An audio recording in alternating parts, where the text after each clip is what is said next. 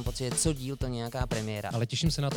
Jsem na to hrozně zvědavý. Jak je now? Tomáš Ondřej Pilář. Takový progresivní katolík. Končilo s úrazem levého kolene a pravého ramene. A za chvilku se budeme slíkat. To jsem si naběh. Takže nechceš jako tlustýho tenora hnusnýho. A to jsem vlastně vůbec neočekával. Je to v pohodě, abych se u toho nezdržoval. Je to strašně trapný. Jsi ve správný čas na správném místě. Halo, já jsem tady. Já mám gruzínského kamaráda, který vypadá úplně stejně. Pravděpodobně skrytý erotoman. Tomu jsem porozuměl. Když je to pravda. To byl slabý coming out, pane kolego.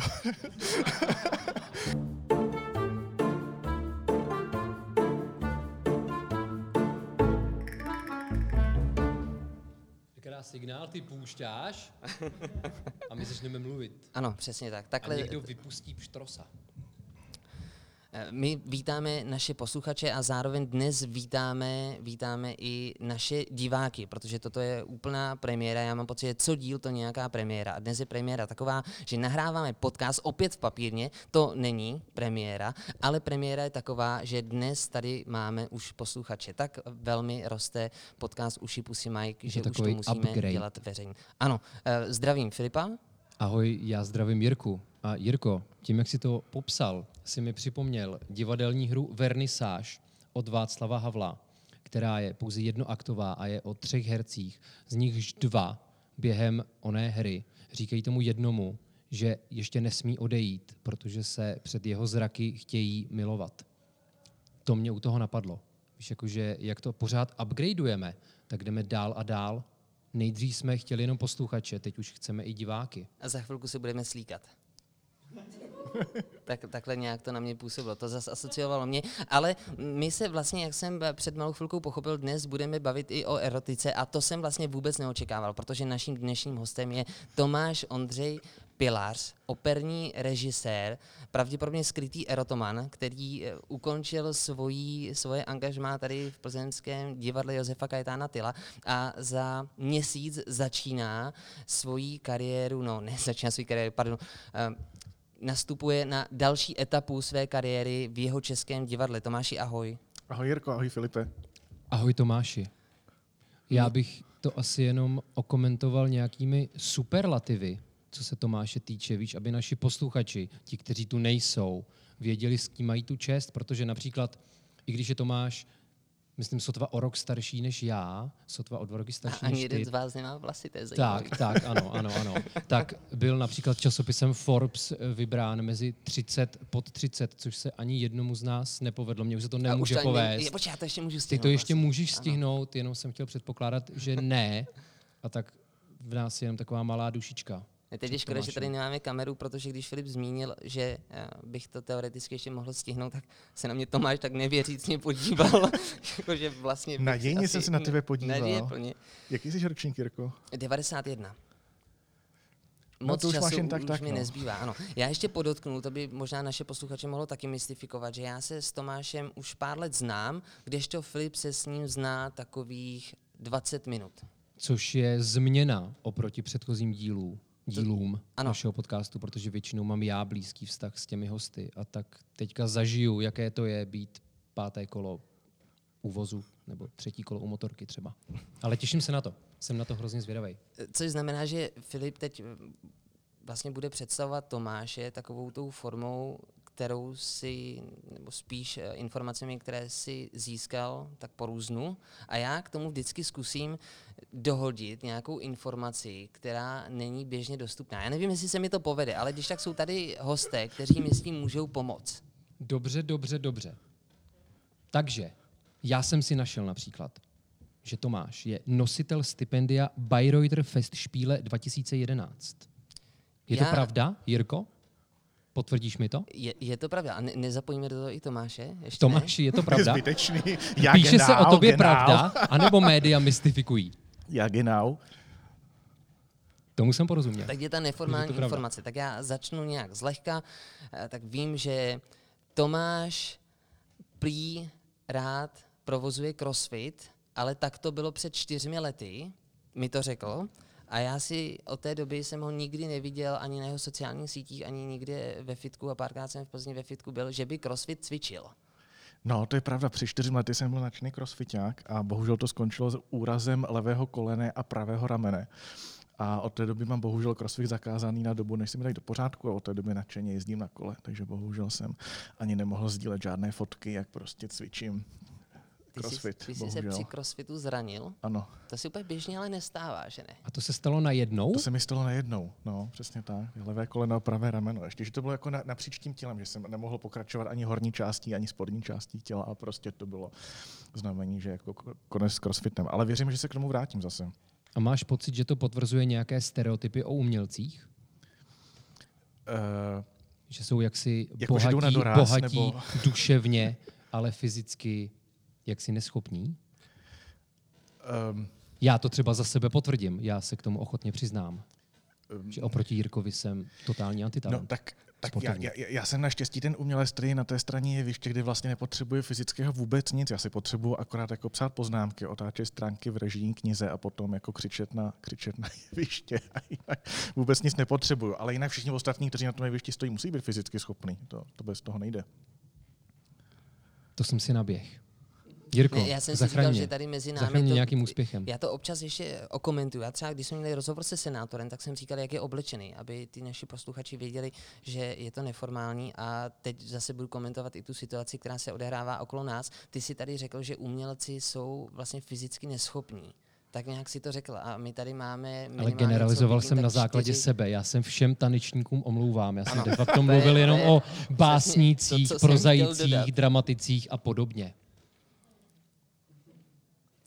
Je Dobře, to v pohodě, abych se u toho nezdržoval. Eh, Dobrá, já, já jsem vlastně mezi tebou a Tomášem, krom toho, že ani jeden z vás už nemá vlasy, omlouvám se za to, já to nemyslím nějak pejorativně. To je v pohodě, tedy- to je přebytek tedy, testosteronu, což znamená, že jste jsme se- víc sexy než ty. Ano, že jste se shodli na tom, že jste ne tak dobře tělesně koordinovaní, tak eh, zároveň vím, a to vy nevíte, vlastně Filip je totiž absolventem fakulty pedagogické a jeden z těch oborů byla psychologie a já vím, že Tomáš kdysi pronesl, že pokud by nedělal operu, tak by pravděpodobně studoval psychologii, takže tady vidím nějakou paralelu mezi vámi.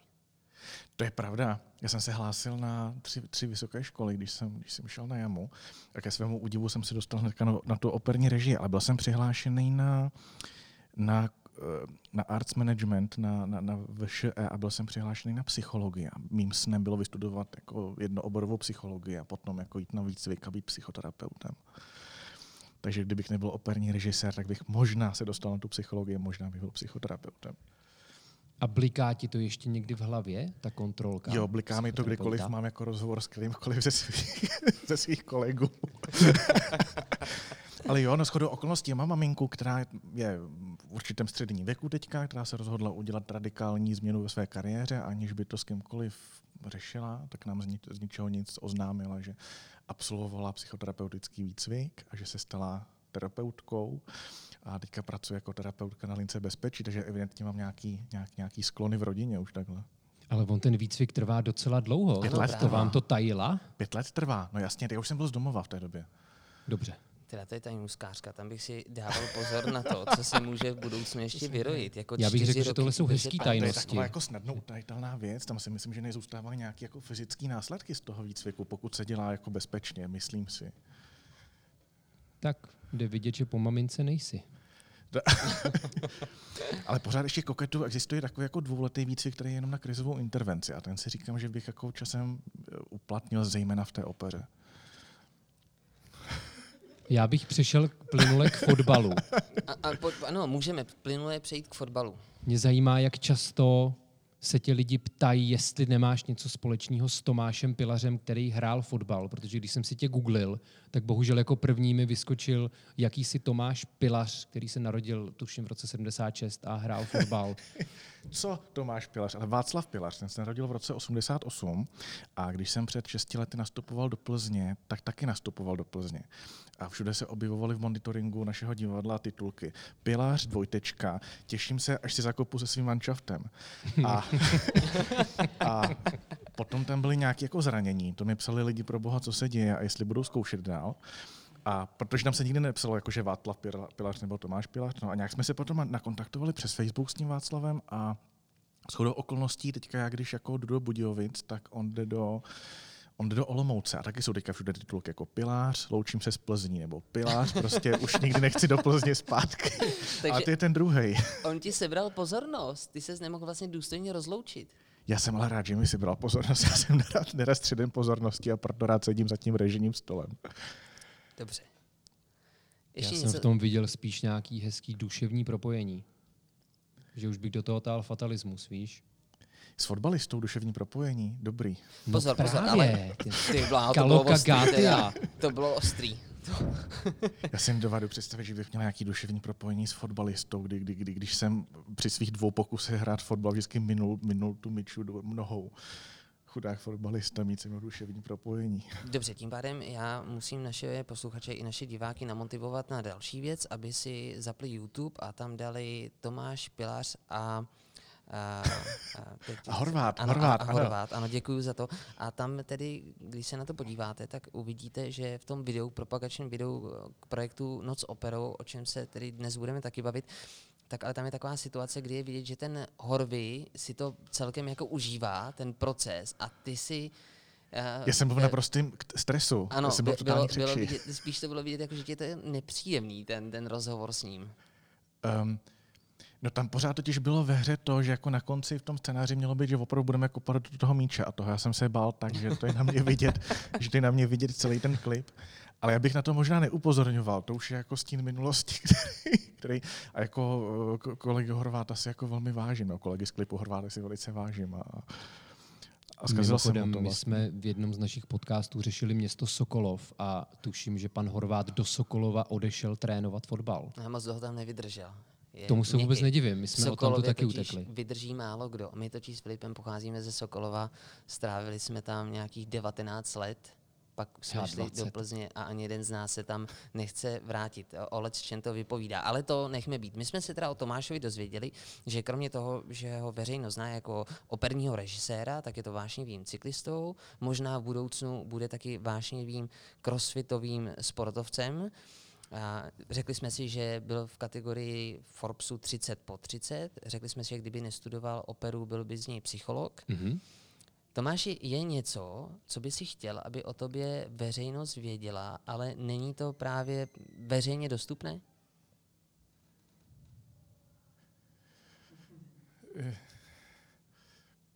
Má rád ticho. To je další věc. No možná jo, no já mám takový velký, uh, velký temperamentový paradox, že já jsem strašný introvert a jsem právě nerad středem pozornosti, to je možná ono. Takže já jsem rád, když, uh, když je slyšet jenom ten můj hlas a nejsem u toho vidět, to je mi velice příjemný. A taky jsem hrozně rád, když je zasnuto v sále na ještě rozsvíceno a mluvím do toho mikrofonku, nejsem u toho vidět a jenom je slyšet ten můj hlas tam a já jsem úplně schovaný tak, to je, ta, tak ano, tak možná je dobrý, aby, uh, aby posluchači věděli, že jsem, že jsem zarytý introvert a rád trávím hodně času o samotě a každou dovolenou trávím o samotě. A, uh, a o samotě mě napadají nejlepší věci, takže, takže to je možná takový paradox. Každou dovolenou trávíš o samotě? No, 90% dovolených svých ve svém životě jsem strávil o samotě. A um, Vlastně letos jsem byl po druhý v životě na dovolený s přáteli. Ne vždycky jako jsem měsíc, dva měsíce jako někde sám, jdu do poustevny, nebo jdu na pouť, nebo jdu dálkově na kole někam, vždycky jsem sám sám a, a čtu si, a nebo poslouchám přírodu a to je nejlepší. Já jsem rád, že jsi s tím začal, protože já jsem se dočetl, že jsi jel na kole do Santiago de Compostela. To je pravda. Je přesně dva roky zpátky. Tak jsem s tebou chtěl rozebrat tvůj vztah ke spiritualitě. 45 minut máme, jo. to, je jenom, to je jenom taková hranice, kterou my si stanovujeme, ale to, jak dlouho to bude trvat, je no. na nás Ale to všech. neznamená, že ti teď vybízíme k tomu, aby si mluvil hodinu o své spiritualitě. Já s tím nemám problém, ale. Já si myslím, že já bych to taky nějakým chybí. způsobem zvládnul, ale vzhledem k tomu, že tentokrát je nás tady víc, tak nevím, jestli je naše publikum úplně uh, tak naladěno na spirituální a možná drobně ezoterickou. Na druhou stranu notu. mohlo by to skončit nějakou hezkou kolektivní modlitbou například. Mohli bychom něco nebo někoho vzývat, někoho přivolat. Kolektivní modlitba to není pro mě v souvislosti s tím, co jsem říkal. Tak pojďme No před dvěma, lety jsem, před, před dvěma lety jsem absolvoval, eh, nebo jsem vykonal poutní cestu do Santiago de Compostela. Jel jsem na kole z Prahy, byl jsem před 30 lety, 31 lety pokřtěný v chrámu svatého Jakuba v Praze na Starém městě, tak tam jsem svou pouť začal a skončil jsem po 40 dnech v Santiago de Compostela u hrobu svatého Jakuba, což je můj patron. Uh, tam jsem, uh, tam jsem strávil nějakých pár dní a potom po návratu jsem přijal svátost běžmování, protože jsem katolík, ale jsem, uh, jsem velmi neformální katolík, přestože, přestože jako provoz, provozuju svoji víru, jako včetně všech svátostí, chodím do kostela, chodím ke zpovědi a tak dále tak přesto pro svůj vnitřní život potřebuji i praxi, kterou katolická víra úplně jako nepřijímá, takže jako nadšeně provozuju zenové meditace. Uh, ve svém uměleckém projevu se často opírám o spiritualitu jako jiných náboženství nebo o symboliku jiných náboženství a a přesto, že jsem opravdu jako, jako zastánce katolické víry, jsem zakořeněný v katolické víře, tak přesto mám některé názory, které nejsou úplně konformní s názory uh, svaté církve. Takže jsi takový progresivní katolík. Uh, to by bylo hodně troufalý říct jako progresivní. Těžko říct, co je progresivní. Um, řekl, no, no, no. Nonkonformní. Nekonformní katolík, no, přesně tak to pravda.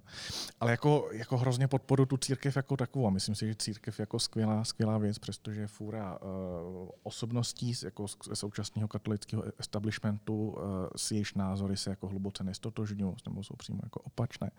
Tak přesto si myslím, že jako církev jako uskupení, jako organizace je báječná. Teďka jsem se vrátil z týdenní dovolené v Benátkách, kde jsem navštívil jako fůru jako důležitých katolických míst a, a říkal jsem si, jak je to, jako, jak je to uskupení obklopený nádherným uměleckým projevem, nádhernou symbolikou a jako velmi jako hlubokou um, archetypální výrazovostí, která je mi strašně blízká a a myslím si, že kdybych neměl k těm katolickým symbolům a těm náboženským symbolům tak hluboký osobní vztah, tak bych asi nedokázal ani prožít jako naše evropské umění tak hluboce, jak, jak na mě působí. To se ještě nestalo, že, že bychom mlčeli. tak amen. Já, já jsem tím byl pohnutý. Ale možná bych přišel v rámci bodu našeho programu, protože my jsme si vytvořili čtyři body, a první už máme za sebou a ten se jmenuje osobnost. A ten druhý bych začal vlastním coming outem, protože já jsem byl v Plzni na činohře, byl jsem v Plzni na baletu, byl jsem v Plzni na muzikálu, ale jsem nikdy nebyl na opeře a hrozně se za to stydím. Jsem fakt špína tohoto podcastu. Otevřeně to řeknu. Ale pojďme si představit, to byl že jsem, coming out, pane kolego. že jsem nějaký... pojďme si představit, že jsem nějaký No, vlastně si to nemusíme představovat. Představ si mě jako troubu, to kterýho chceš na, nalákat na operu. Co bys mi řekl? No, Co kdyby, bys dělal? No, kdybys byl trouba a uh, viděl bych, že jsi trouba, tak by ti nalákal na operu v životě. Ale to mi připadá důležitý. To, to mi připadá jako že... dobrý sdělení, že troubové nemají na opeře co dělat. Ne. Takhle by mohl znít titulek našeho podcastu. troubové nemají na tak jako, jako já si potenciálně myslím, že opera se vlastně může líbit úplně všem, ale tak myslím si, že jako blbost lákat jako na, na, na něco, na, na, na, co nechceš. Pokud tě, pokud tě lákají do opery, což nevím, jestli tě lákají do opery. V jakém slova smyslu? No přemýšlel jsi někdy o tom, jako, že bys šel do opery? Moc krát. Ještě jinak, když moc se, krát. fakt jo, a když se ti řekne opera, to se ti vybaví. Představím si člověka barokního vzezření, s velice aha. hřmotným hlasem. Aha, aha. Představím si drama v tom slova smyslu napětí. Aha.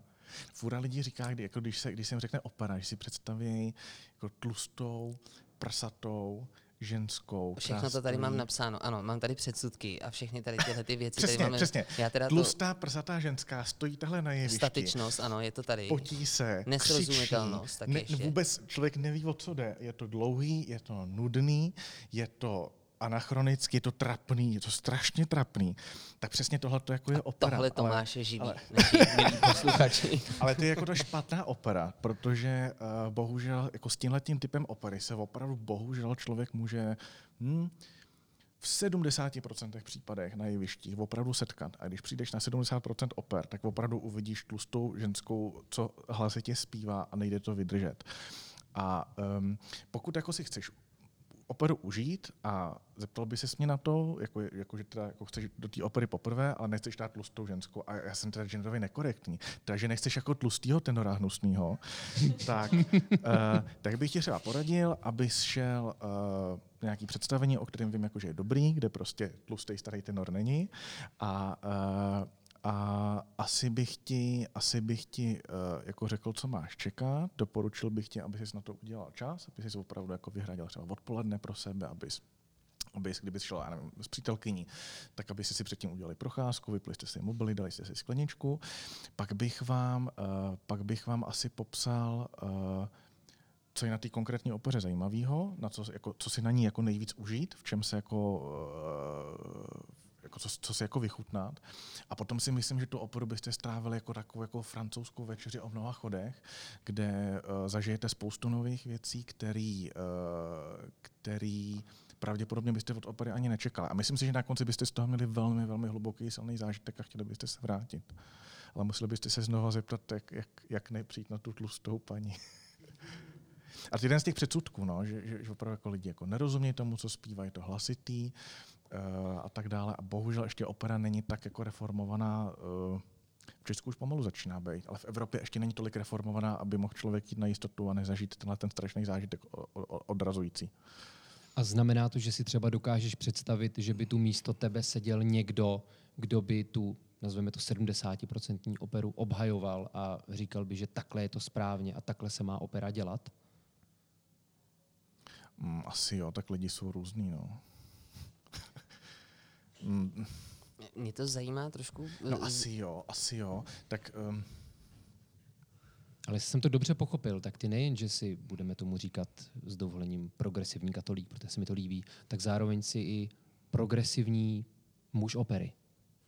A to si já taky myslím. To si já taky myslím. Je pravda, že jako, jako v otázce jako operních inscenací jsem jako hrozně nekompromisní a myslím si, že jedno uh, blbý, trapný představení může skazit uh, večer tolika lidem, kteří se potom jako mm-hmm. do mhm. té opery nevrátí, že, uh, že se s tím prostě nehodlám smířit a jsme možná trošku u mého odchodu z Plzně. Ale, um, aj, aj, aj, aj. Tak to, já jsem nechtěl ale, být dneska kontroverzní, uh, ale ty si tady zmínil, počkej, abych to dokázal ještě parafrazovat. Ano, eh, blbý, trapný představení si zmínil, mm-hmm, takhle, že mm-hmm. může to mhm. zkazit ten, ten, tak, tu, eh, ten, tak, tu budoucí potenciální náklon z kopeře. Můžeme si zmínit nějaké jedno takové blbé, trapné představení? Blbý, trapný představení? Uh, já tě k tomu teda nechci nutit. No, jo? Mě, mě já, se teda jsem... párkrát stalo, mě se párkrát stalo, jo, tak si jako, já jsem ročník 88 a v 90. letech jsem v 90. letech jsem chodil vlastně do opery jako děcko a tehdy si pamatuju, že to bylo tak jako 50 na 50, že bylo 50% oper, který mě naprosto jako uchvátili, okouzlili. A potom bylo 50%, ze kterých jsem opravdu jako o přestávce odešel. A já si teda nestydím jako z divadla odcházet o přestávce, protože si myslím, že to ztráta času a že to pojetvání životní energií, jako tam sedět a sledovat něco, co je špatný. Já se obávám, a... že ty ve chvíli, kdy jsi ukončil tady svoje angažmá v Plzni, tak si mnohem otevřenější. Já teď ještě eh, doplním, že já jsem se s Tomášem bavil před téměř pěti lety, ještě ve studentském rádiu Bomba, kde ano. jsme měli trošku jiný formát pořadu, ale tam jsme zmiňovali eh, taky takovou problematiku a tam si to byl teda mnohem diplomatičtější teda tenkrát si zároveň říkal, že jsi ve správný čas na správném místě a že děkuješ mm, mm, panu mm. Otavovi za to, že ti dal tuto příležitost. Mm, Já bych ještě doplnil, že eh, Tomáš byl na opeře takhle připravený, já jsem ve čtyřech letech, byl to Verdiho Maškaren ples a ano. musel stát, protože kdyby seděl, tak nic neviděl. Jak to je a pravda, na konci, ano, to je na pravda. konci byla vražda a on si myslel, že to proběhlo reálně. Ano. A eh, toho vlastně motivovalo k tomu, že začal studovat operu. Takže ano. já jsem si z toho tenkrát udělal srandu, už nikdo že, neumřel? Ano, že, že z Tomáše Pilaře se stal operní režisér, režisér na základě toho, že viděl vraždu a myslel si, že je to vražda v přímém přenosu. Bylo to ve státní opeře. Ty jsi dobrý, je to přesně tak, no. Přesně. To jsem chtěl, aby si mě pochválil, teď, může, teď, můžeme, teď můžeme, dole, můžeme jít dál. Ne, ale jo, ale jak tomu možná teda doplním, ano. jakože ano, ano, je pravda, opravdu jsem byl ve správném čas na správném místě a hrozně si vážím té příležitosti a skutečně jsem A uh, přestože odcházím, a otevřeně říkám, že prostě odcházím z toho důvodu, že mám jako odlišní názory na to, jak má ta opera vypadat, než, než, prostě, uh, než prostě pan generální ředitel Oteva, a je to v pořádku, každý ten názor máme odlišný, v dobrém se rozcházíme, uh, ale před těmi pěti lety opravdu měla příležitost, které si do dneška hluboce vážím a myslím si, že uh, nehodnotím to, co jsem třeba v Plzni zanechal, ale pro mě to bylo uh, šest let, na která budu do smrti vzpomínat v tom, vlastně v tom nejlepším. Já bych se zastavil u toho procentuálního výčtu, protože ty si říkal, že dneska je to 70 na 30 v no, neprospěch, no, no, v neprospěch a v 90. No. že to bylo 50 na 50. Uh, jo, já jsem hovořil, já jsem byl v Praze, teda já jsem žil v Praze a uh, uh, chodil jsem do státní opery a do Národního divadla. A je pravda, že, v těch devadesátkách mělo na, Národní divadlo úplně úžasnou progresivní dramaturgii, zvalo, um, zvalo mezinárodní inscenační týmy na ty opery. A opravdu tam se člověk setkal minimálně jako s polovinou opravdu skvělých inscenací. Když se podívám na české regiony, uh, tak jsou opery, které um, Uh, budu úplně konkrétní. Třeba jakoby divácky na mě velmi um, komplikovaně působí třeba Ústí nad Labem. Opera v Ústí nad Labem prostě pro mě jako pro, pro diváka není. Prostě. Uh, naopak třeba v Brně je teďka, tam je výborný mladý šéf souboru Jiří Heřman, který má už uh, pátým rokem prakticky jednu jako dokonalou inscenaci za druhou, takže tam je to procento třeba jako 99% skvělých inscenací. Ale jinak je to, no, jinak bych řekl, že v Česku je to 70 na 30. A Česko je ještě docela dobrý, protože když se podíváme třeba na současnou Itálii a na to, co se jako dělá v Itálii za inscenace, tak paradoxně Itálie jako meka, meka opery, kolébka tohohle žánru je na tom teďka inscenačně strašně špatně, takže tam bych řekl, že to možná 80 na 20. A čím to je, že se to kazí? Je to proto, že se lidi chtějí um, zavděčit lidem, kteří očekávají právě tu tlustou ženu či muže?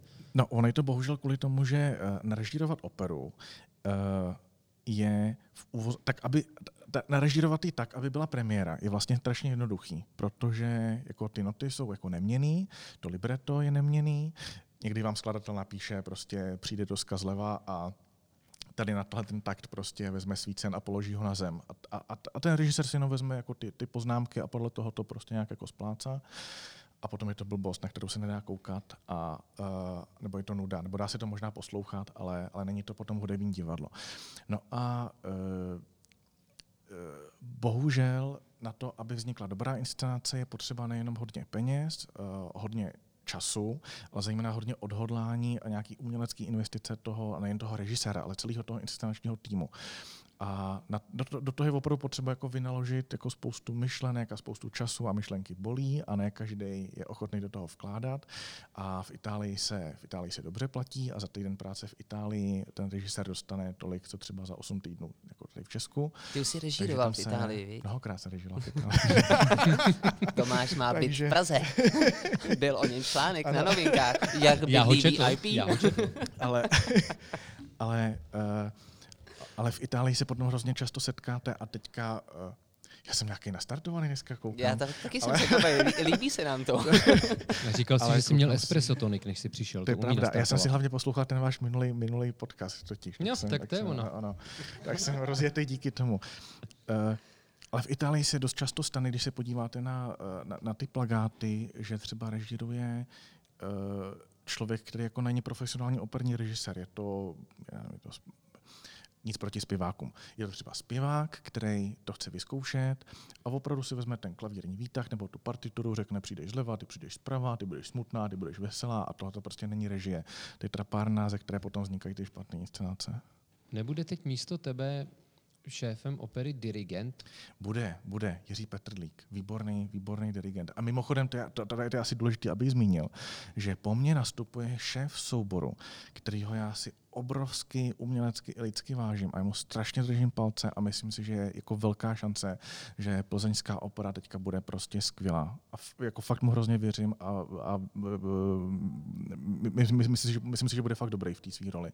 A on je zrovna dirigent, který má výborný vhled do toho, co potřebuje hudební divadlo. Že to není takový ten zaberněný dirigent, který, na kterým mu záleží tom na hudbě a režisér ho obtěžuje.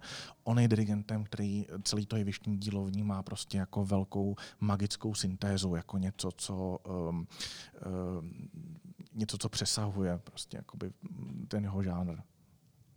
Což je asi to, kvůli čemu ty máš rád operu, ne? Jestli jsem správně četl, že je to velmi, velmi komplexní Jo, záležitost, jo, jo. propojující mnoho To se prvků. možná týká jako té spirituality. No.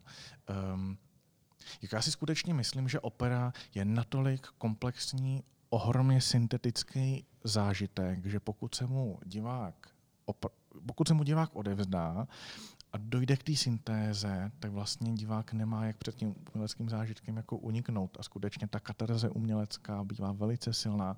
Uh, opera je myslím si, když to, i když to třeba porovnávám s filmem, tak jako nejsyntetičtější umělecký žánr, ta uh, jako hud- hudba operní třeba v porovnání s filmovou bývá daleko, uh, daleko komplexnější, propracovanější, umělecky si troufám říci, že v mnoha případech, nebo ve většině případů hodnotnější.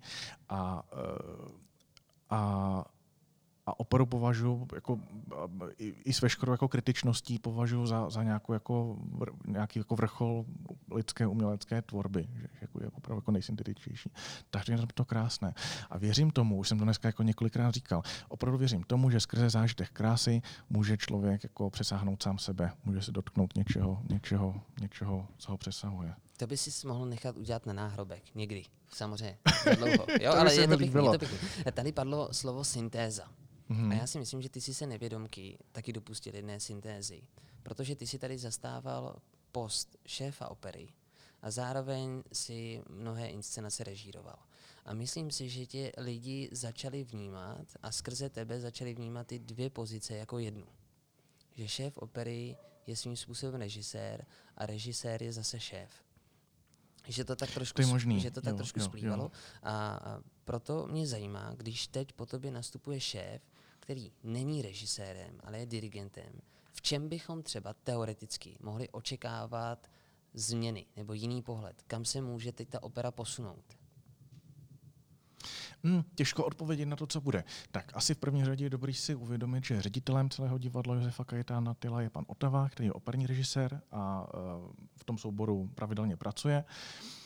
Takže je pravděpodobný, že inscenační stránka těch oper bude podle mě jako velmi ovlivněná, viděná, uh, no, bude hodně ovlivněná jako viděním pana ředitele. A uh,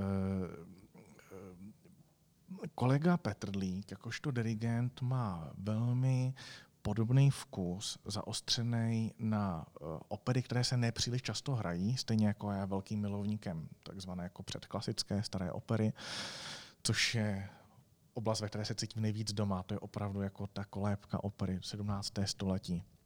Takové ty, takové ty jako návraty ke kořenům, ty, ty, ty nejhlubší, nejkrásnější jako operní zážitky, které jsem tady v Plzni zažil, se právě jako týkaly této nejstarší opery. Stejně jako já, rád podporuje vznik nových oper, protože si oba dva myslíme, že opera je prostě stále živý žánr, že by se měly psát nové opery, že prostě ne, nemá smysl neustále mydlit do, dokola prostě uh, Traviatu a Tosku. A, a v tomhle smyslu si myslím, že ta opera půjde podobnou cestou, jako šla předtím. Um, je velmi pravděpodobné, že se rozšíří spektrum inscenačních týmů, že sem bude jezdit víc režisérů, protože samozřejmě já, já tady budu pracovat daleko méně, než jsem pracoval dosud. A, uh, a je pravděpodobné, že se zde začnou objevovat noví režiséři, nové inscenační týmy. V příští sezóně uh, bude mít v červnu inscenaci Kuba Hliněnský, což je vlastně výborný mladý naděj, na, na, nadějný režisér. Bude to jeho první insce- inscenace, takže Tam já to trošku zjednoduším. uh, Já to budu chtít zobecnit. V čem má dirigent oproti režisérovi výhodu? Já, já chápu tomu, co jsi nám tady nevím, teď říkal, nevím, ale, nevím, ale nevím, nevím, no. to už vlastně to je taková pozvánka, bych řekl, pro naše posluchače a potenciální diváky, aby zašli na operu, protože chápu, že ty, přestože odcházíš, Nebo i členy týmu tak, třeba. tak vlastně to s ní pořád myslíš dobře a chceš, aby na ní tady eh, lidé chodili.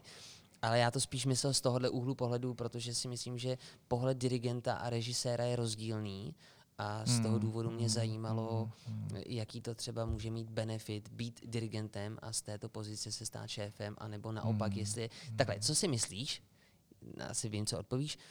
Ale ty jsi diplomat, takže neodpovíš, ale vím, co by si chtěl rád odpovědět. Takový já jsem, já si domýšlím, co si myslí jiný lidi. Režisér, je lepší být režisér a šéf, nebo dirigent a šéf? Kdo si myslí, že má lepší potenciál být šéfem opery? Režisér nebo dirigent? Hmm. Kdybych byl ředitel divadla a vybíral si šéfa souboru a měl bych jako režiséra a dirigenta, tak bych si vybral toho, kdo je dobrý člověk. Já jsem věděl, že jsi diplomat, no, já jsem to toho očekával. Dobře. Ale Děkujeme Plzeň ti tě za to, teda nám Tomáši úplně nestratí. Halo, já jsem tady. Jo. Tomáši, Plzeň tě teda úplně nestratí, co se týče opery. Plzeň nikdy, nikdy nestratí. Já Plzeň, Plzeň mám strašně rád, mám tu furt přátel a, Myslel a jsem místa, pracovně. Na, které, na které se rád vracím. Ale uh, pokud budou mít, uh, pokud se dále domluvíme jako s kolegy v divadle, tak jako velice rád se sem budu vracet i jako režisér. A v tuhle chvíli mám jako v příští sezóně naplánovanou spolupráci na třech, třech inscenacích, takže věřím, že, věřím, že jako se podaří tu spolupráci naplnit. Dobře. Já ještě bych se chtěl, a prosím jenom odpověď ano, ne. Dobře. Jo? Protože to je otázka, kdy já se vracím prostě 15 minut zpátky. Ale mě to zajímá. Mají ti pěvci s barokními rysy výhodu oproti těm útlejším? Eh, Pardon, rozumím té otázce správně, jako jestli, jako, Jestli když je tlustý, tlustý pěvec, tak jestli má... jako jestli oproti- lépe zpívá než Jestli je zpěvák lepší, ne, to nesouvisí, to nesouvisí, to Nesou- nesouvisí. Takže jsou prostě jenom líní. Uh, ne, uh, jsou lidi, u kterých No, do, jako, ta, pardon, jako já mám teďka 100 kilo a je to proto, že mám prostě levé koleno a pravé rameno v háji. To není tím, že bych byl línej, jako s dovolením. Pokud jsem to ale před, Ale pokud to myslel takhle. Ale, ale uh, ne, většinou to nesouvisí. Jsou zpěváci, jsou zpěváci, u kterých to může nějakou roli hrát, ale jako vě- většinou to nesouvisí. Pojďme, pojďme tedy už do toho plynule do třetího bodu, protože já si myslím, že tomu se budeme věnovat nejvíc a nenapadlo mě, že se takhle e, zastavíme. Byla to příjemná, příjemná Ale zastávka. já si myslím, že už jsme to relativně By- probrali. Byli jsme tam už, vy trošku. Abyste věděli, jo, tak po prvním bodu, který se nazývá osobnost, tady na papíře, tak ten druhý bod byl opera, což měl být asi obecně o opeře, a třetí bylo působení v Plzni. A takže my Do jsme, čehož jsme v- vpluli, aniž bychom si řekli, že tam vplujeme, což je hezké, to je že život. Třeba zajímavá informace teď pro naše posluchače je taková, že oni určitě ti, kteří chodí na opery, tak eh, si všimli toho, to, co už tady Tomáš říkal, že se neustále hrají stejné tituly. Jo. A Tomáš má jednu takovou zvláštní vášeň, že rád prochází archivy a znovu Mhm. objevuje již napsané opery, které by mohl zrežírovat. Takže to je možná takový tip, proč byste měli navštěvovat inscenace Tomáše Pilaře, protože uvidíte to, co jinde vidět nemůžete. Třeba Broučci tady měli úplnou světovou premiéru. No, to je pravda. Já jsem se ocitl Jsem ti vrátil tu lichotku, víš? Děkuju, to jsi hodnej, jsi hodnej, děkuju. Já teda ještě než jako za, za, za, zareaguju na to, já musím tady jako sdílet jeden hrozně zvláštní pocit, který tady mám neustále z Filipa. Já mám, já mám, To má hodně lidí. já mám, ne, ne, moment. Já mám, já mám, já mám gruzínského kamaráda, který vypadá úplně stejně, který vypadá úplně stejně jako Filip. A nosí i stejný brýle, ale, ale proč jako o tom hovořím? Protože ten gruzínský kamarád strašně jako miluje českou operu. A jednou mi přes Skype zpíval Árii o měsíčku z Rusalky v, gru, v gruzinštině. A já, kdykoliv se podívám na Filipa, tak se mi vybaví Rusalka v gruzinštině. A Tak omlouvám se konečně za se to. komplimenty dostaly i na moji stranu jeviště. Ale je to ví, já ho mám opravdu jako upřímně rád tohohle kluka, jmenuje se Archily. A je opravdu jako velký milovník opery, velký odborník. Tak, uh, ber to jako kompliment. Beru, Ale já beru. teda, já teda zareaguju vlastně jako na tu dramaturgii, protože jsem se dostal v životě do takového jako zvláštního bodu, nějakých, já nevím, 23, 24, kdy jsem zjistil, že už mě vlastně jako ne, nebaví pořád chodit jako na ty, na ty bohémy a traviaty a tosky. A ty opery, které jsem třeba miloval v nějakých svých 14-15 letech, mě vlastně přestaly bavit. On těch oper je třeba 30, co se neustále jako mydlí dokola. A uh, sobecky jsem jakož, uh, vlastně trošku sobecky, jsem jako šéf uh, vždycky plánoval tu práci tak, aby bavila nejenom diváky, nejenom ten soubor, ale také, aby vždycky bavila i mě. Takže mimo jiné i proto jsme uh, v Plzni opravdu jako rozšířili to dramaturgický spektrum. Většinou se hraje opera 19. století, to je takový jako kme, kmenový jádro těch všech jako světových, oper, světových operních domů že se prostě jeden ten velký světový romantismus, to je prostě Verdi, Puccini, ty, ty národní školy, ruský romantismus, eh, Dvořák, Smetana. A uh, teďka je jako, nebo byla taková velká vlna, že se najednou jako uváděly opery 20. století během posledních třeba deseti let, prostě všechny opery projeli, všechny operní doby, projeli takový ty velký tituly 20. století, jako byla Stravinský, Prokofiev, Glass a Uh, a najednou ty opery si taky vyhrály. A já jsem si říkal, hele, tak jako Plzeň může být zvláštní tím, že se tady ty nůžky rozšíří vlastně úplně jako do extrému a pojedeme za prvé světové premiéry a za druhý pojedeme jako úplně ty první opery, ty nejstarší návraty k těm úplným kořenům. A nikdy bych netušil, že ty návraty ke, ke kořenům mě tak obrovsky zasáhnou, že se z nich stane vlastně můj úplně jako nejoblíbenější subžánr v opeře vůbec. Vlastně 17. V století v opeře je to, co teďka uh, mám rád z toho žánru asi úplně nejvíce. A myslím si, že to i divákům dneska může nejvíce říci, že se to dotýká takových jako těch nejhlubších témat a není to, není to nějaký povrchní, je to velmi nad, nadčasový, hluboký. Takže, takže ano, jenom jsem parafrázoval to, že mě přestalo bavit poslouchat ty opery pořád dokola, proto objevuju opery nové. A máš přehled, jestli se tebou třeba někdo napříč republikou začal inspirovat? Uh, oživování zapomenutého? Řekli mi, řekli mi lidi, že jo, ale těžko jim věřit. těžko jim věřit, jestli je to inspirace mnou. Uh, ne, uh, když jsme Tohle se nám tady tak občas stává, no. Nemáme dnes brečící nemluvně, jako v našem předcházejícím. jsem dumal, co to je. Ne, to my nestříháme, pozor, my nestříháme takové věci. Všechno to tam uh, bude. Dobře. To dítě, který jsme vystřihli, to už byl fakt extrém, ale tohle je... Dobře zajímavý, to je prostě zajímavá prostoru. Uh, třeba teďka uh, v Opavě je šéfem opery Vojta Spurný, který tady spolupracoval s naší operou na dvou Monteverdiho inscenacích. Je to dirigent, který má tuhle starou hudbu stejně rád, jako ji mám rád já, takže, takže v Opavě teďka taky dělají starou operu. Ale jinak si jako nejsem vědomý toho, že by, že by to někdo jako systematicky uváděl tak jako v Plzni. Dokonce ani jako napříč Evropou, jako to není úplně typický. Tomáši, já mám dotaz. Tobě bylo sotva 30 a už si dokázal věci, které někdo během života nestihne. Nebojíš se, že už brzo nebudeš mít co v tom životě dělat? Co dokazovat? Vůbec. Vůbec. Já to, já to v první řadě vůbec nevnímám jako dokazování, protože fůra lidí v mém věku uh, jak vychovává děti, uh, čehož si hrozně vážím. Ale si rád, že to dělat nemusíš, jasně. no to zrovna ne, to zrovna já bych docela rád měl děti. Ale, um, ale, ale, spousta lidí prostě jakoby dosáhla jako furt jiných věcí a pro mě to fakt není dosahování. Já jsem to spíš myslel tak, jestli a, máš vůbec mm, ještě nějaký milníky, mm, mm, třeba co se no opery je, týče. Je, no těch je. Povídej nám. Bože, těch je. Já mám takový sny. Uh, uh, teďka, když jsem uh, od nějakého začátku března, těsně před karanténou, jsem podepisoval vlastně smlouvu o spolupráci s Českými Budějovicema. Tak, uh, jsem si zložil takový uh, notes, do kterého jsem začal psát jakoby všechny sny, které mám a který, by se, který se týkají opery. Teda. Uh, a který by se mohly realizovat v těch Budějovicích. A jsou tam jako, jich už teďka několik stovek a, a jsou prostě jsou úžasný a nestihnou ani za deset životů.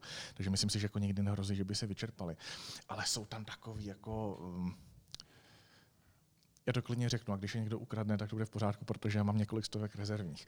Například, a budeš mít důkaz, že jsi to řekl tady, takže ano, se neboj, ano, budeme vymáhat. Jo, jo. Na, na, na, například, tak jako dramaturgický sny například uvedu. Tak třeba existují islandské opery, které se třeba jako nikdy nehrály v Česku. Nikdy nikdo nehrál v Česku a jsou prostě úžasný. Existuje, oni, už, tohle je opera, o které hovořím už asi ve třetím rozhovoru. Je to opera od Kjartana Svensna, Der Klang des Offenbarung des Göttlichen. To ne? myslíš vážně, jo? Dobře. Tomáš se teď no, na nás, to my to říká, musíme ale. doprovodit. Musíme, musíme teď vysvětlit, že Tomáš se na nás tak jako podíval s, s očekáváním, že to známe. Jinak eh, pokud, pokud tě, tě překvapuje, že eh, tuto operu i po tom, co si to už třikrát zmínil, ještě nikdo nezrežíroval, tak si myslím, že chyba bude na je, eh, jiné straně. Jo? No a tahle ta islandská opera je zvláštní tím, že v ní neúčinkují na jevišti žádný účinkující a jsou to čtyři takový islandský meditativní zvukový panoramata, kdy všichni účinkující jsou v orchestřišti a na jevišti se odehrávají jenom čtyři takové jako, jako zázraky. A v tom prvním začíná pomalu padat sníh nad nějakou krajinou, uh, ve druhém vidíme jako mořský příboj a, a celý to končí tím, že je nad nějakým jako le, ledovcem jako východ slunce a je to úplně jako úžasná Či to máš s tím, tím jdeš do Budějovic? Samozřejmě, ano. Tohle, ano. a oni ví, že tam chceš takovéto inscenace? Uh, no a to je přesně jako ten typ, uměleckého zážitku, který trvá třeba 45 minut a po něm se člověk jako kdyby úplně jako probere z takového snu a říká si, to je prostě úžasný. A uh, já jsem tu operu viděl vlastně jedinkrát v životě. Existuje jediná, jediná její inscenace. A já jsem si myslel, jako kdyby překročil hranici jako našeho pozemského světa, jako kdyby vstoupil do nějakého jako rajského prostě prostoru. Ta hudba je neuvěřitelná, úžasná, nádherná, přesahující. A myslím si, že to je přesně jako ten, ten typ uh, opery, která, která přitáhne mladý diváky. Mimochodem, Kjartan Svincen, autor tohle hudby, spolupracoval se Sigur Ros několik, několik let jako, jako autor, autor, uh, autor hudby pro, pro tohleto jako postrokové uskupení. Takže to je jako jeden nápad, potom jako další nápad je to je dobrý, to nemusí říkat další nápady, jestli jsou podobný jako tenhle ten. Mě to zajímá, já si to poslechnu. Já, já bych, dobře, no, tak, tak jo, Pojď, pojďme do toho. Můžeme do popisu napsat trendsetter jako... české opery. Ne, jako vlastně já si představím, že takovýhle videí je na YouTube jako tisícovka, že, že hraje hudba a mě se tam za tu hodinu, co to poslouchám, nějakou tu relaxační hudbu, aha, tak se aha. mi tam objeví čtyři obrázky. Když ještě ty si zmínil. No, to je ten průser, že ty ta relaxační hudba, jo, tohle je vážná hudba. Ne, to, jo, hudba, to si pak jako říkám, je... proč by, promiň, já teď budu takový trošku rejpavej, ale to, to je dobře, ne? Co? Je to vždycky dobře, dobře to je, tak ano, super, to je, tak, super, ano, tak ano, já se ano. nebudu ostýchat. Pro, proč by teda ti diváci neměli spíš jít na koncert vážné hudby a měli být na operu, kde vlastně nic neuvidí, že jo? Jenom, jenom prostě za 45 minut čtyři nějaké vizualizace. No a to je právě úkolem pro režiséra, udělat těch 45 minut tak jako dokonalých a naplňujících, aby to lidem vyrazilo dech. To je asi to myšlení, který bolí, který si zmiňoval Přesně, to je ono. To je přesně ono. To je přesně ono. No, hele, hele, hele, můžeme, můžeme no tak musí to někdo bilancovat. Můžeme si udělat, že jo? Můžeme, a to teďka není nějaká jako, myslím si, že to není nějaká jako přenaná sebe důvěra, ale jestli tuhle tu operu někdy uděláme, tak ti Jirko zvu na premiéru a vsadím, vsadím se s tebou, že z ní neodejdeš. No to bych ti neudělal. Ne, pokud, pokud to nevadí, protože ten čas běží a já tady mám ještě spoustu jako věcí, které mě zajímají. Nechci říct, že to mě nezajímalo, ale... Ale, ale už to řekl vlastně. Ale, ale no, ne, ale je to v pohodě, jako ta součást umění mimochodem, a to je důležité si říct, je to, že se to prostě jako někomu nelíbí. A je úplně v pořádku, když mám inscenaci, na kterou jsem pišnej, třeba ty broučky, a prostě mi někdo řekne, pardon, že to byla, pardon, sračka. A to mi opravdu jako řekl jeden člověk, který odcházel z toho představení, že to byla prostě sračka. A já jsem říkal, tak jako, ale to je v pořádku, protože to je jako součást umění, že se to někomu líbí, někomu se to nelíbí. A je to v pohodě, takže se ti tady nelíbí. Nepočkej, tohle to součást umění sice je, ale pořád je taky součást umění nějaké slušné chování. Takže sračka se dá říct i nevím, proč vás ale to fakt řekl ten pán. Ale, teď, ale víš, jako, že třeba stolice ne s moc pevnou No, představ si to, jak to Tomáš no, to by bylo horší. To, to, bych teda přijal daleko hůř takovýhle, jako takovou reflexi. já, já mám totiž pocit, já teď úplně z toho uteču, já mám pocit, že ty se maličko bráníš nostalgii. Od té doby, co já jsem se dozvěděl, že končíš v Plzni, že odcházíš, mm-hmm. tak jsem nezažil ještě moment, a to jsem, to jsem byl i teď eh, svědkem vlastně nějakého zákulisního loučení po poslední mm-hmm. premiéře, tak prostě jsem měl pocit, jako, že se té nostalgii trošku, trošku straníš. Já jsem čekal nějaký srdcerivný projev, možná i slzy, a, a nic takového nepřišlo skoro, kdyby se stěšil, až odsaď odjedeš. A proto teď otázka, na tohle mi zatím nemusíš odpovídat. Jedno slovo zkus. Jedním slovem, jaké bylo působení, to šestileté působení v Plzni? Jak bys ho ohodnotil jedním slovem? To jsem čekal, tohleto. jako, jako to, co cítím po šesti letech v Plzni, jako asi vděčnost. No, jako za šest, jako, jako vděk. No to je, um, to je hrozně těžký říct. Já jsem za to hrozně vděčný, pro mě to bylo jako nádherný období, šest, šest nádherných let. Uh, jako, jako, já neodcházím rád, říkám úplně otevřeně, že odcházím, jako se, je to jako bittersweet pocit, jako smíš, smíšený pocit, jako mám tu mám tu vlastně jako rozdělenou práci, uh, od který odcházím ještě navíc v souvislosti s koronou. Kdy... Ale to je paradox, víš, že teď jako se tady dostáváme do drobného paradoxu, protože no, titulky, je, titulky je. novin zněly uh, Tomáš Pilář, nebo šéf, uh, umělecký šéf mm, DKT mm. podal rezignaci. Ano, přesně tak. A ty neodcházíš no, no, rád. No. Víš, že ne, jako ne, jasně, to pro to, nezúčastněného no, diváka... Ne, si, uh, jsem stoprocentně přesvědčený, že způsob, jakým jsem odešel, který byl přesně, jak jsi říkal na začátku, byl podle mě velice jakoby tichý a podle mě byl takový, jaký měl být, tak si myslím, že je přesně takový správný, který prostě jako neohrozí ten soubor a který zajistí nějakou kontinuitu. A to, je, to, jaký z toho mám pocit, je to už jako úplně sekundární a to vůbec není důležitý pro ten soubor. Jako ten soubor je tedy to nejdůležitější. A, uh, no a mám z toho jako bytoství pocity, protože samozřejmě jsem zažil úžasné věci, odcházím od rozdělané práce a tak dále, ale je úplně v pořádku, že teďka odcházím, protože uh, kdybych zde pokračoval, tak by to nebylo dobrý ani pro mě, ani pro divadlo, ani pro soubor, ani pro nikoho. No ale zároveň se jako těším, těším na nový začátek, takže, takže jako pokud se ptáš, jestli se bráním nostalgii, tak se jako nebráním nostalgii, uh, ale beru to naprosto věcně. No, že to tak je. Ale chvíli to působilo, jako kdyby se Mírka přišel s tím cílem, že ty slzy prostě uvidí. To se pak můžeme domluvit někdy, hele. Dobře. Nepočíla, jsi měl velmi srdcerivný projev, teda, ale to jsem možná blbě poslouchal, Jirko. Co jsi dělal během toho projevu? No právě já jsem se poslouchal, ale tak no, vím, vím, jak je, vím, jak Tomáš umí být tak velmi srdečný a tady jsem, ne, ne to nechci kritizovat, pojďme, pojďme dál, byla to vděčnost, na to jsem se vlastně ptal, na jedno slovo jsem se ptal. Filipe, zeptej se taky na něco. Teď. Děkuju, Jirko. ne, já jsem se fakt hodnej. začal cítit blbě, já se ti za to omlouvám. Jo. On i teď zase pro naše, pro naše posluchače, Tomáš se už dokonce natočil úplně na mě a by, by eliminoval Filipa, ale to je tím, že já jsem, já jsem jako no. začal, začal trošičku... Já jsem si to interpretoval tak, že s tím gruzínským kámošem to nebude tak horký a že tam možná přeci jen budou nějaký negativní vibrace. Proč zrovna Budějovice? Čekal bych od tebe třeba, já nevím, Berlín, Paříž. Dotknul se tě ten Gruziec, víš? Já to cítím z toho trošku. Já jsem zvyklý, že mi lidi říkají, že vypadám jako egyptian. Mně taky. Mě taky. A to, to dělá ta, ta, to ten hlavy. Tak on byl film Mumie, že jo? Tam byla ta postava Přesně Imotepa. Tak. Ano. Ten byl taky plešatý, no. ano. a proč Budějovice? Um, ten příběh je vlastně hrozně jednoduchý. Já jsem hnedka po, po oznámení své rezignaci s velkou vděčností a překvapením přijal určitý množství nabídek, bylo jich 12, Eh, na různé místa, eh, které se netýkaly jenom šefování opery, byly tam nabídky jako i do, do, do sféry jako mimo operu, byly tam nějaké nabídky do zahraničí a eh, jediný kritérium, podle kterého jsem si vybíral, to říkám úplně na rovinu, bylo jít za co nejlepším kolektivem a jít za uh, ředitelem, kterýmu bych stoprocentně věřil a měl jsem nějaký dobrý mezilidský vztah, což je v Českých Budějovicích ředitel Lukáš Prudek.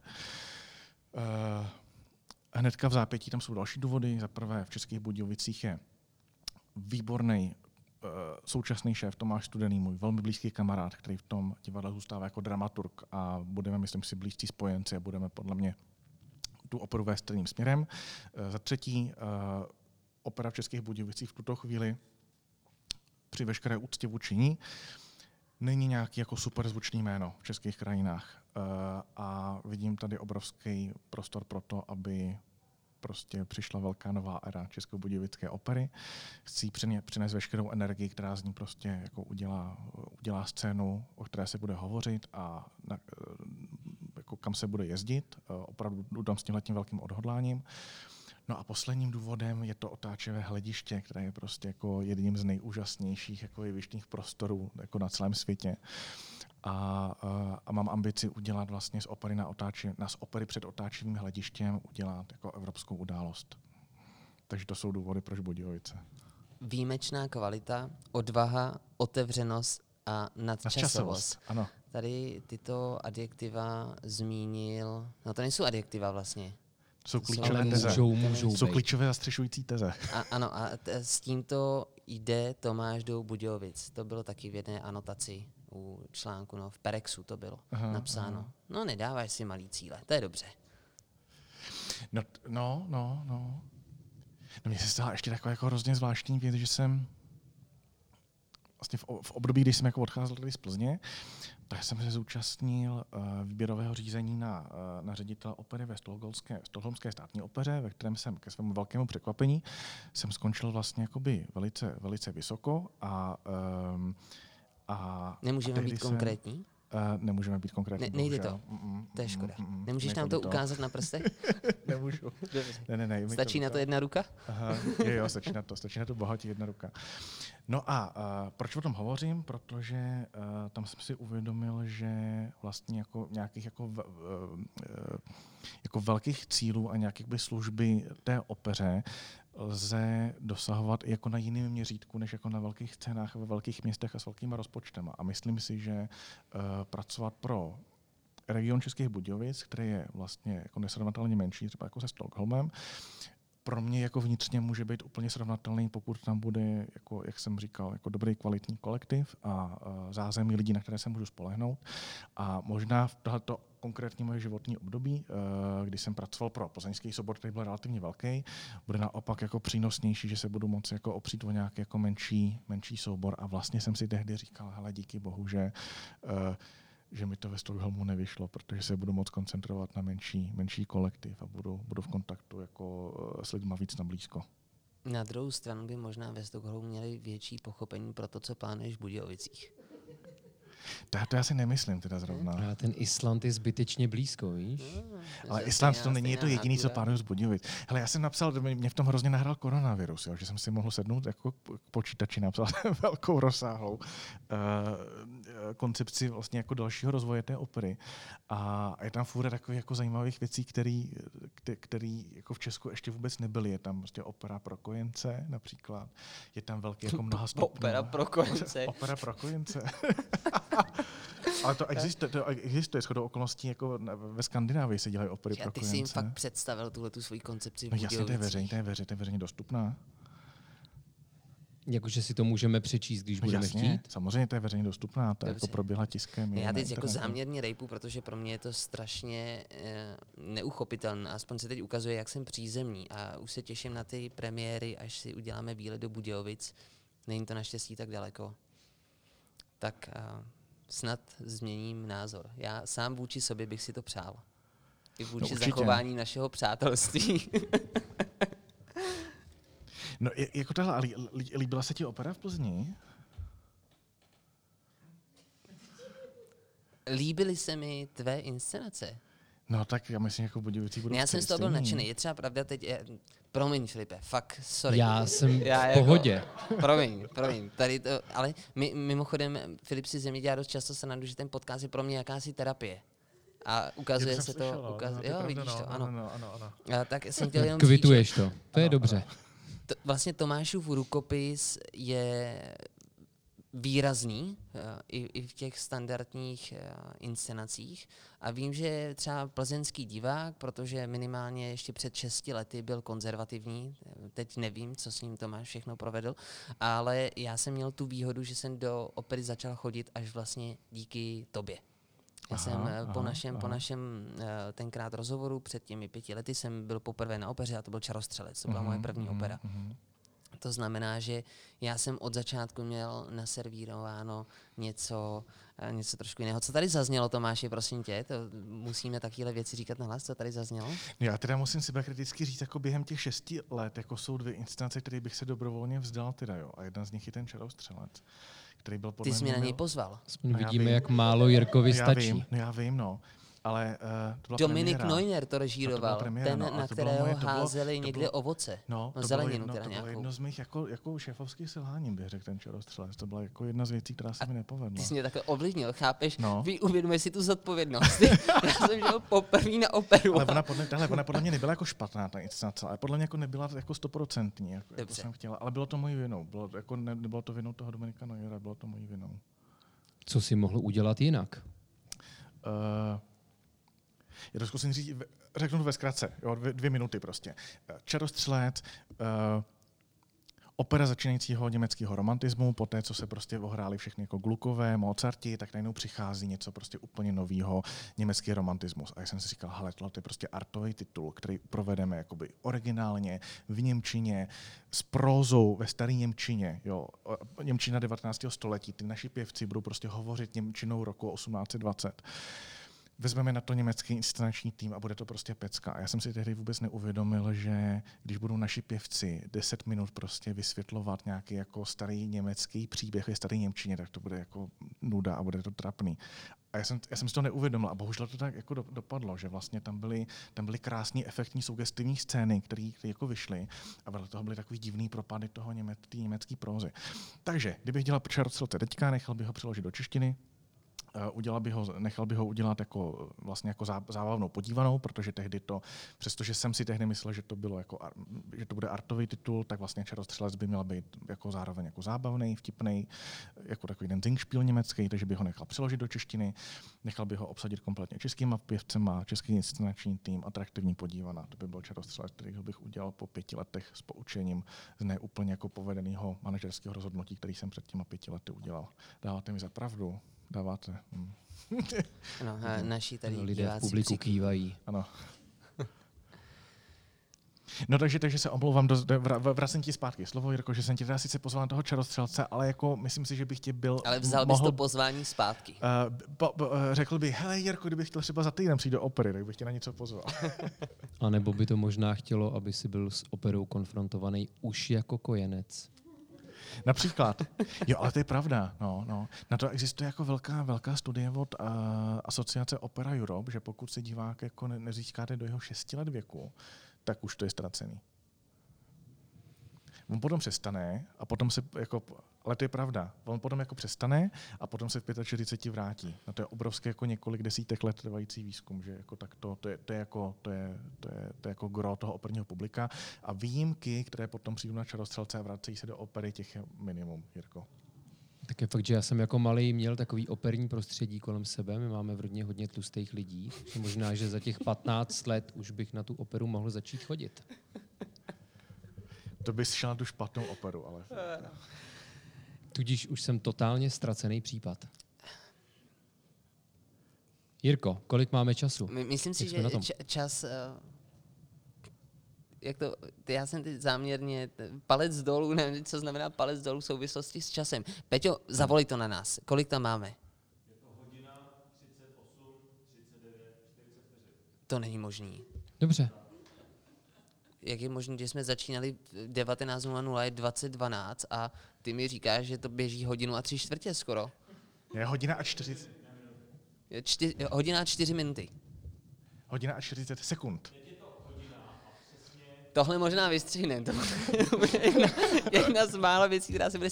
To je v pořádku. Ještě nezazněla jedna věc a mě by to mrzelo. Filipe, ty tak víš? dej jí zaznít. Ne, ty víš, o čem chci mluvit. Fakt? Víš to? Nevím. Já jsem mi to říkal před začátkem tak jsem na to zapomněl. Omlouvám se ti. Chtěl jsem se bavit ještě o jednom specifickém projektu, který tady v Plzni máme. Jo, takhle. Ono už to totiž trošku zaznělo, tak jsem měl pocit, že už to máme za sebou. Nemáme. Připomeň nám to, Jirko. Rozver to. Já si teď sedím fakt hloupě.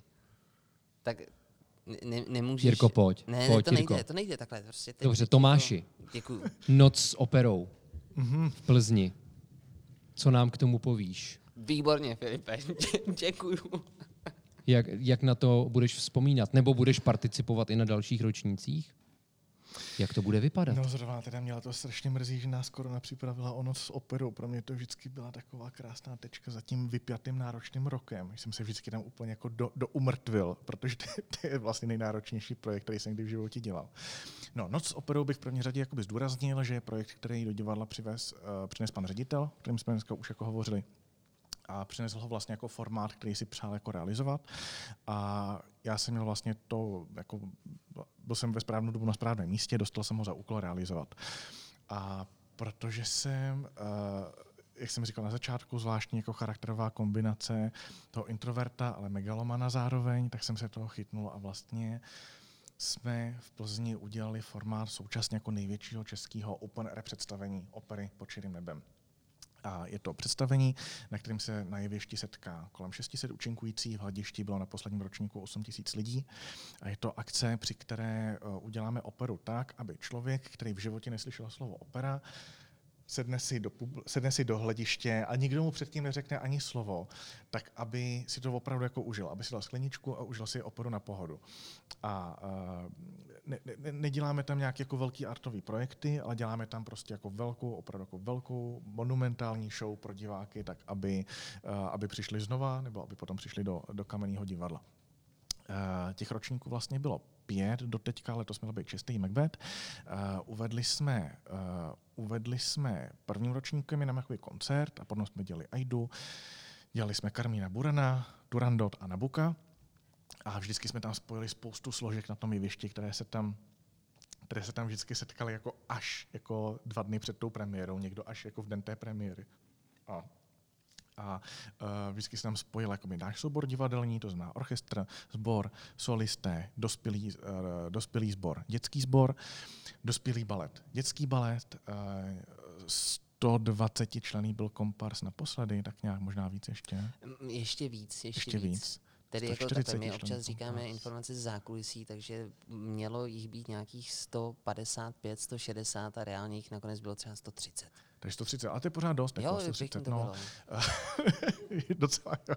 Eh, eh, Zvířata, akrobati, eh, parkouristé, žongléři, tanečníci s ohněm, externí balet, obrovské množství složek, který prostě dohromady udělá jednu velkou operní show, která by v ideálním případě měla prostě divákům vyrazit dech. Do toho se nakombinuje velkolepé ozvučení, velkolepá scéna, ten obrovský lochotinský prostor, světelná show, laserová show, obrovský jako velkoplošní projekce. Bílé holubice A tam lítají holubice mezi... eh, Ne, mezi- bílé holubice tam lítají. a, no a No a celý je to úžasný v tom, že to je jako na konec sezóny a člověk opravdu už si jako může dovolit jít tam jako na úplnou jako hranici jako té energie a vždycky z toho účastní obrovský jako produkční aparát, který potom má jako na starosti, na starosti ty jednotlivé složky, x asistentů, eh, velká komunikace skrze vysílačky a zkouší se to jako v hodně omezeném časovém prostoru.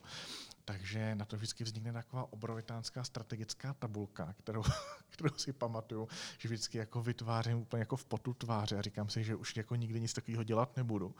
Ale na to prostě vznikne obrovská tabulka, minutový scénář, kde prostě napsaný přesně jako kdy, kdy, kdo, kde, co, jak dělá. A potom se to vlastně ve velice krátkém procesu naskouší a vznikne představení, který se odehraje jenom jednou, což je na tom důležitý, protože je tam jako rystý unikátnosti a um, Většinou ty tři poslední dny člověk vůbec nejde spát, protože to nejde stihnout. Tam se přes noc se svítí, přes, přes den se zkouší, do toho vždycky bývá nějaký hrozný vedra, do toho přijde bouřka. Um, no a potom se odehraje noc operou, přijde 8 tisíc diváků, vždycky cítím jako hroznou vděčnost za to, že lidi přijdou na operu. Vždycky mě to dojme ten každý rok. A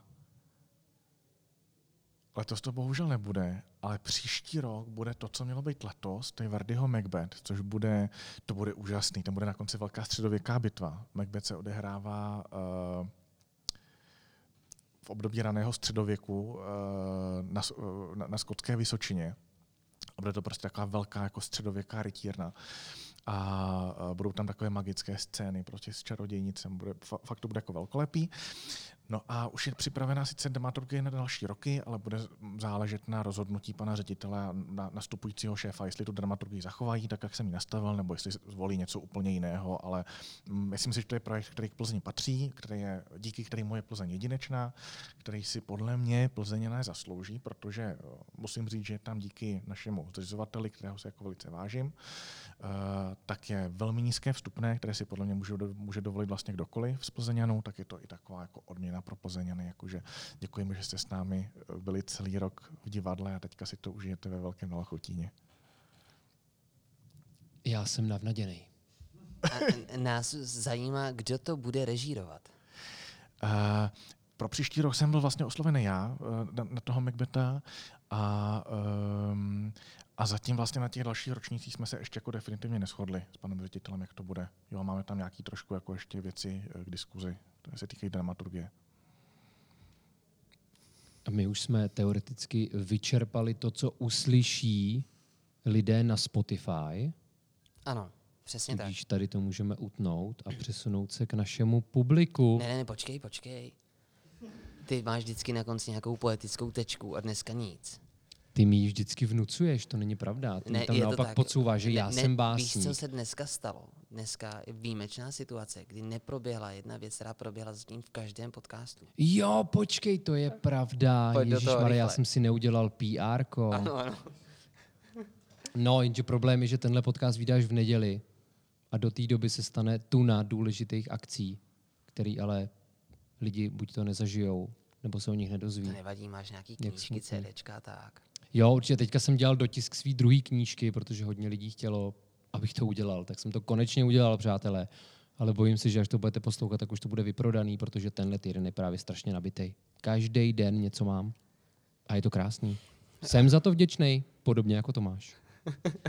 To je přesně ta Já poetická. musím udělat Filipovi ale teda PR, protože já jsem si poslechl teďka cestou jsem na ten, na ten rozhovor, jsem si poslechl dvě CDčka z roku 2015 a 2019, jeho takových jako velmi jako neformálních písní a, a, a, a, a jejich jako křehké krásy a erot, eroticismu a vulgarismu a myslím si, že to stojí za poslech, protože se v tom snoubí uh, nevšední půvab velmi jako explicitních erotických textů a takové um, křehké hudby, že, že z toho vzniká jako neobyčejné dramatické napětí a co je nejzajímavější, že žádná z těch písní jako nemá formální hudební vrchol. A já, to, je takové jako, taková, takový předušovaný poslech pořád.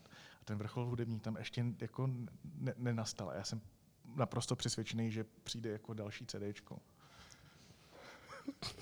Minimálně po angažmá v Českých Budějovicích s tebe můžeme udělat našeho PR manažera. Máš k tomu nakročeno. Ano, děkuji. My ti taky děkujeme, že jsi se zúčastnil.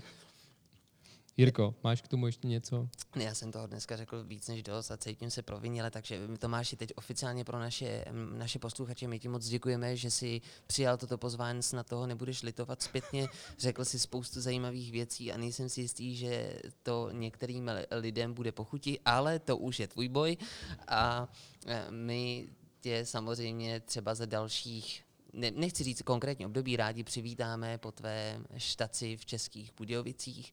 Asi Třeba po po té premče premiéře. toho islandského kusu. A eh, děkujeme. Možná tedy ještě zkusím zabrnknout na tu, na tu citlivou stránku, Tome, co ti bude, po čem se ti bude nejvíc stýskat v Budějovicích.